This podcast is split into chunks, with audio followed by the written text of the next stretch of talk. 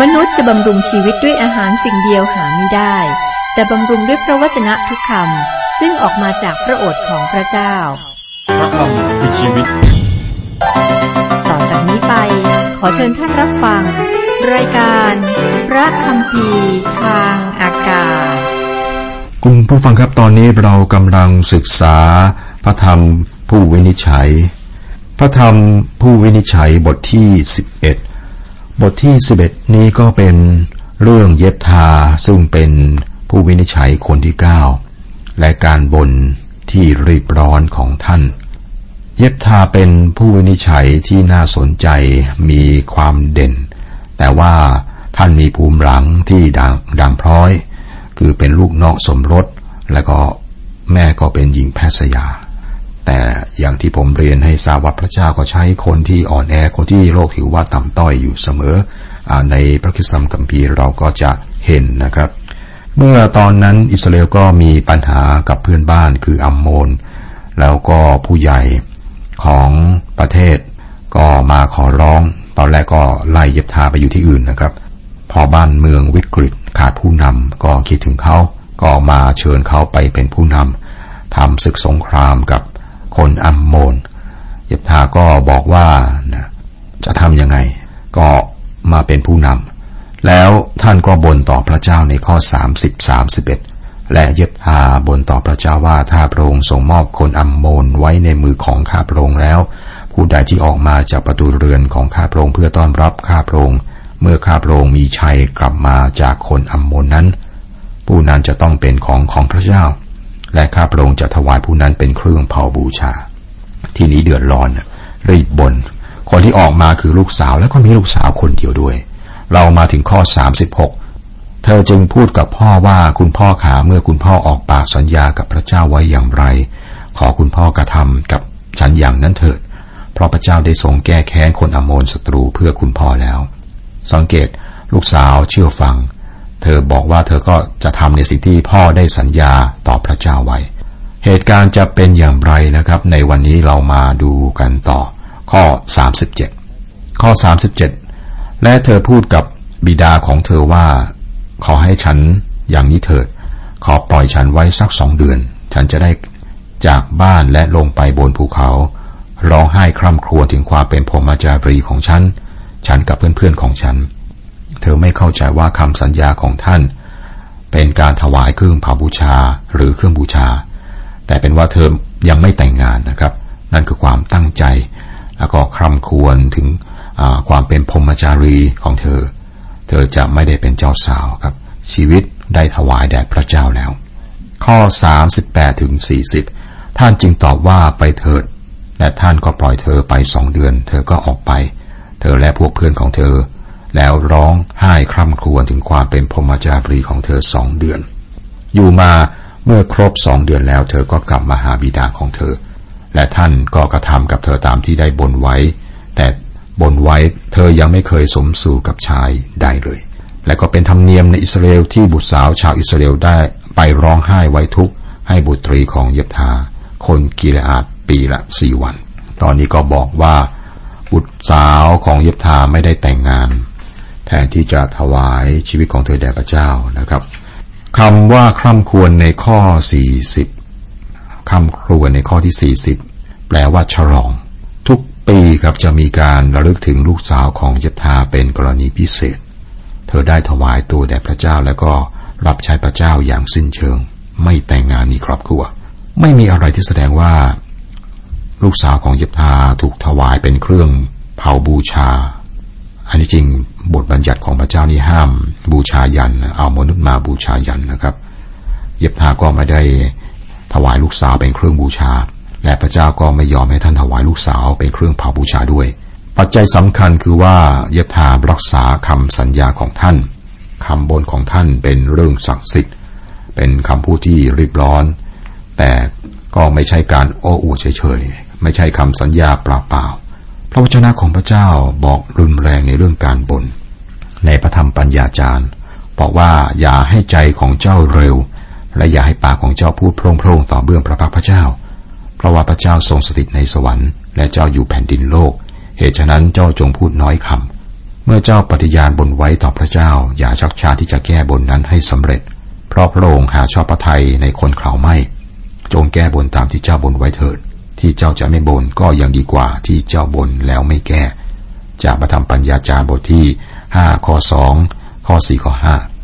ให้เรารักษาคำสัญญาต่อองค์พระผู้เป็นเจ้า อย่างสม่ำเสมอ มีคริสเตียนหลายคนที่สัญญากับพระเจ้าแบบมักง่าย หรือแบบง่ายๆ ไม่รักษาคำสัญญา นี่คือปัญหาองค์พระผู้เป็นเจ้าครับจริงจังกับคำสัญญาของเรา เยบทาซึ่งเป็นผู้วินิจฉัยอย่างที่ผมเรียนให้ทราบนะภูมิหลานของท่านเป็นลูกนอกสมรส มารดาของท่านก็เป็นหญิงแพทย์สยา แต่ว่าท่านมีลูกสาวที่น่ารัก ท่านต้องการให้เธอแต่งงานและมีครอบครัว แต่ว่าท่านได้ถวายเธอแด่พระเจ้าอย่างไม่ตั้งใจ อย่างไรก็แล้วแต่ยิบทาได้รักษาคำสัญญาเอาไว้คริสเตียนทุกวันนี้ชอบสัญญา ปัญหาคือชอบสัญญาครับ และไม่ทำตาม กลับมาถามตัวเองว่าเราสัญญาอะไรกับพระเจ้าไว้หรือไม่ ถ้าทำต้องรักษาครับ ข้อนี้เป็นความจริงคือถ้าเราตายกับพระองค์เราก็จะมีชีวิตอยู่กับพระองค์ถ้าเรามีความอดทน เราก็จะได้ครองร่วมกับพระองค์ถ้าเราไม่ยอมรับพระองค์พระองค์ก็จะไม่ทรงยอมรับเราเช่นเดียวกัน ถ้าเราไม่มีความสัตย์จริง พระองค์ก็ยังทรงไว้ซึ่งความสัตย์จริงเพราะพระองค์จะไม่ทรงเป็นพระองค์เองไม่ได้ จากสองทีโมธีบทที่สองข้อสิบเอ็ดถึงสิบสามพระเจ้ารักษาพระดำรัสของพระองค์ให้เรารักษาคำพูดพูดไปแล้วกับคำพูดนั้นเป็นนายของเรา โดยเฉพาะคำสัญญาต้องทำในพระธรรมสองเทสโลนิกาบทที่สามข้อสามบอกว่า แต่ว่าองค์พระผู้เป็นเจ้าทรงสัตย์ซื่อจะทรงเสริมกำลังท่านทั้งหลาย และทรงป้องกันท่านไว้ให้พ้นจากซึ่งชั่วร้าย กรณี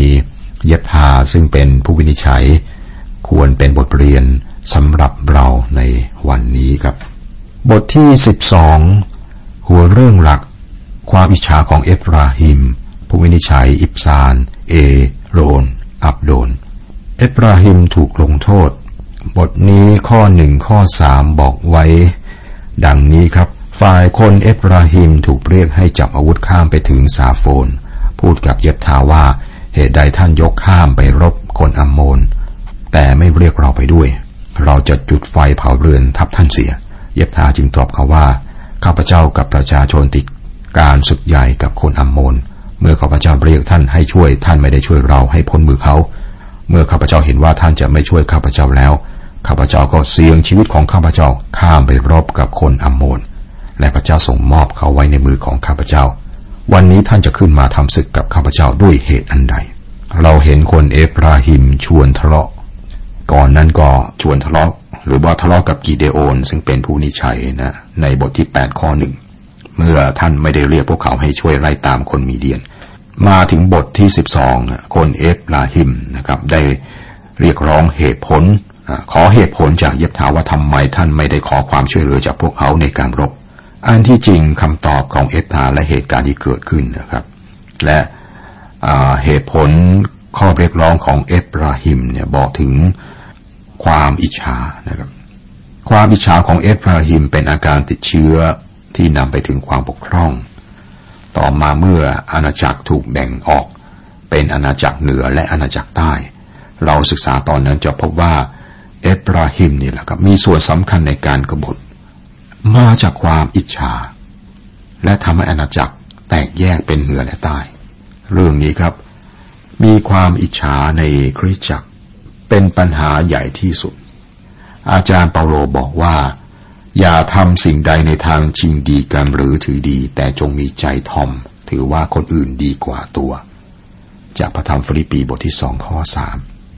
การชิงดีหรือว่าถือดีเนี่ยทำให้เกิดปัญหาในโบสถ์ เมื่อมีคนบ่นว่าคริสจักรไม่ได้เป็นเป็นเป็นเป็นไปตามที่เขาต้องการนะครับ อาจจะมาจากเขาอิจฉาก็ได้ครับ มีการต่อต้านผู้นำหรือต่อต้านศิยพิบาล อยู่เรื่อยๆนะอาจจะมีความอิจฉาอยู่เบื้องหลังครับ ความอิจฉาเป็นปัญหาในเหตุการณ์ตอนนี้นะครับเย็บทาต้องป้องกันตัวเอง เพราะว่าคนเอฟราฮิมนะยกพวกมาจะเผาบ้าน ของท่าน ข้อสี่ถึงข้อหกเยธาจึงรวบรวมชาวกิเลอาดสู้รบกับคนเอฟราฮิม คนกิเลอาดก็ประหารคนเอฟราฮิม เพราะเขากล่าวว่า เจ้าชาวกิเลอาดเจ้าเป็นคนหลบหนีของชาวเอฟราฮิม ท่ามกลางคนเอฟราฮิมและมนาเซชาวกิเลอาดก็เข้ายึดท่าข้ามแม่น้ำจอแดนไว้ ไม่ให้คนเอฟราฮิมข้าม เมื่อคนเอฟราฮิมที่หลบหนีคนไหน คนใดมาบอกว่าขอให้ข้ามไปทีเถิด คนกิเลอาดจะถามว่าเจ้าเป็นคนเอฟราฮิมหรือ เมื่อเขาตอบว่าเปล่า เขาจะบอกว่า จงว่าคำว่าชิปโบเลตคนนั้นจะว่าสิบโบเลตเพราะว่าคนเอฟราฮิมออกเสียงคำนี้ไม่ชัด เขาจึงจับคนนั้นและฆ่าเสียที่ท่าข้าม คราวนั้นมีคนเอฟราฮิมตายสี่หมื่นสองพันคน ชาวกิเลอาดและเอฟราฮิมก็รบกันนะครับ ชาวกิเลอาดจะบอกชนะ ยึดท่าข้ามแม่น้ำจอแดน เพื่อไม่ให้คนเอฟราฮิมหนีแล้วพวกเขาก็เลือกคำที่ออกเสียงยากในภาษาเอฟราฮิม ถ้าออกเสียงไม่ได้ก็ลำบากนะครับ ก็คิดถึงผู้หลบหนีเข้าเมืองครับตำรวจจับได้ก็นะร้องเพลงชาติหน่อย ข้อเจ็ดเย็บทาวินิจฉัยอิสราเอลอยู่หกปี แล้วเย็บทาชาวกิเลาดก็สิ้นชีวิต และถูกฝังไว้ในหัวเมืองหนึ่งในกิเลอาด การสิ้นชีวิตของเยบทา สิ้นสุดหกปีนะครับมีเวลาหกปีที่เป็นผู้วินิจฉัยหกปีนี้ก็มีเหตุการณ์ต่างๆ มากมาย อิบซานผู้วินิจฉัยคนที่สิบคุณผู้ฟังครับผู้วินิจฉัยคนที่สิบแล้วก็อีกสองท่านรวมเป็นสามคนนะครับ ก็ไม่ได้ทำอะไรที่เราได้ศึกษานะครับ เขาไม่ได้วินิจฉัยอิสราเอลอย่างที่ควรทำข้อแปดข้อ ถัดเยฟธาห์มาคืออิบซานแห่งเบตเลเฮม ได้วินิจฉัยอิสราเอล ท่านมีบุตรชายสามสิบคนและบุตรีสามสิบคน ท่านให้แต่งงานกับคนนอกเผ่าของท่าน และท่านนำบุตรีสามสิบคนของคนนอกเผ่ามาให้แก่บุตรชายของท่าน ท่านวินิจฉัยอิสราเอลอยู่เจ็ดปี แล้วอิบซานก็สิ้นชีวิตถูกฝังไว้ที่เบตเลเฮม อิบซานเป็นผู้วินิจฉัยครับ มาจากเบตเลเฮม เบตเลเฮมเป็นเมืองของยูดาห์ อยู่ในอตอนใต้ของประเทศ อิบซานมีลูกชายสามสิบคน ลูกสาวสามสิบคน ท่านมีเวลาเจ็ดปีที่เป็นผู้วินิจฉัยนะครับเจ็ดปีนี้ก็สารวนกับการหาลูกสะพ้ายและลูกเขย อิบซานก็เป็นคนที่ให้เวลาทั้งหมดของท่านแก่ครอบครัว มันก็ไม่ผิดนะครับ แต่ก็ไม่ใช่สิ่งที่พระเจ้าเรียกให้ท่านทำเอโรน ผู้วินิจฉัยคนที่สิบเอ็ดในข้อสิบเอ็ดสิบสองถัดท่านมาเอโรนคนเซบูลูนวินิจฉัยอิสราเอล และท่านวินิจฉัยอิสราเอลสิบปี แล้วเอโรนคนเซบูลูนก็สิ้นชีวิต และถูกฝังไว้ที่ไอยาโรนในเขตแดนของเผ่าเซบูลูน เราทราบเรื่องของเอโรนจากสองข้อนี้ ท่านก็ไม่ได้ทำอะไรโดดเด่น ไม่ได้มีครอบครัวใหญ่โตโดยซ้ำนะครับ อับโดน ผู้วินิจฉัยคนที่สิบสองข้อสิบสามถึงสิบห้าถัดท่านมาอับโดนบุตร อิลเลว ชาวบิราโทนวินิจฉัยอิสราเอล ท่านมีบุตรชายสี่สิบคน และหลานชายสามสิบคนกีฬาเจ็ดสิบตัว ท่านวินิจฉัยอิสราเอลอยู่แปดปี แล้วอับโดนบุตร ฮิวเล ชาวปิราโทนก็สิ้นชีวิต ถูกฝังไว้ที่ปิราโทนในเขตแดนของเอฟราฮิม ในแดนเทือกเขาของคนอามาเลก ผู้วินิจฉัยคนที่สิบสองคืออับโดนก็ไม่ได้ทำอะไร ที่โดดเด่น พระคัมภีไม่ได้บันทึกเอาไว้นะครับ บอกอว่าท่านมีลูกชายสี่สิบคน แล้วก็หลานชายอีกสามสิบคน ไม่ได้บอกถึงหน้าที่ไม่ได้ทำหน้าที่ของผู้วินิจฉัย บทที่สิบสามคุณผู้ฟังครับบทที่สิบสามถึงสิบหกสิบสามสิบสี่สิบห้าสิบหก สี่บทต่อไปนี้นะครับ หัวเรื่องหลักคือการละทิ้งพระเจ้า อิสราเอลได้รับการปลดปล่อยบ้าง โดยแซมสันสี่สิบปีของการเป็นทาสของคนฟิลิเตีย ข้อหนึ่งบทที่สิบสามข้อหนึ่งครับ คนอิสราเอลก็กระทำชั่วในสายพระเนตรพระเจ้าอีก พระเจ้าส่งมอบเขาไว้ในมือของคนฟิลิเตียสี่สิบปี การละทิ้งพระเจ้าของคนอิสราเอล อีกครั้งนะครับทำให้เกิดเวลาของการกดขี่โดยชาวฟิลิเตีย คนฟิลิเตียคงจะเป็นศัตรูที่ร้ายที่สุดของอิสราเอล เหตุการณ์ในตอนนี้ครับ ฟิลิเตียก็กดขี่อิสราเอลนานถึง 40 ปี ระหว่างเวลานี้ครับ ก็มาถึงผู้วินิจฉัยคนที่เรามองข้ามไม่ได้ ชื่อของท่านคือแซมสัน เราได้ยินชื่อนี้ มานานนะครับแซมสันท่านคงจะได้รับโอกาสยิ่งใหญ่กว่าใคร ที่เคยได้รับทุกสิ่งพร้อมพร้อมสำหรับการงานและอนาคตที่สดใส แต่ปรากฏว่าท่านล้มเหลว นั่นคือโศกนาฏกรรมของแซมสันแซมสันเป็นผู้วินิจฉัยในช่วงที่ประเทศประชาชนก็ละทิ้งพระเจ้าครั้งที่เจ็ดในด้านหนึ่งท่านเป็นผู้วินิจฉัยคนสุดท้าย อิสราเอลได้พ่ายแพ้ต่อคนฟริเตีย และมีการปลดปล่อยบ้างโดยแซมสัน สงครามกลางเมืองเริ่มต้นเล็กๆในสมัยของเยบทา และก็ขยายลุกลามออกไป หนังสือผู้วินิจฉัยจบลงด้วยความสับสนอย่างสิ้นเชิง ระหว่างสมัยการนำของแซมสันเรารู้ถึงเคล็ดลับความสำเร็จของท่าน เคล็ดลับกำลังของท่าน และ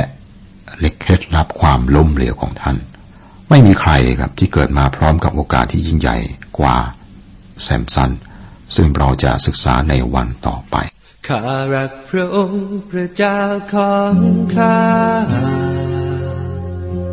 และอยากจะรักพระองค์มากกว่าข้าอยากจะรักจนสุดความคิดลา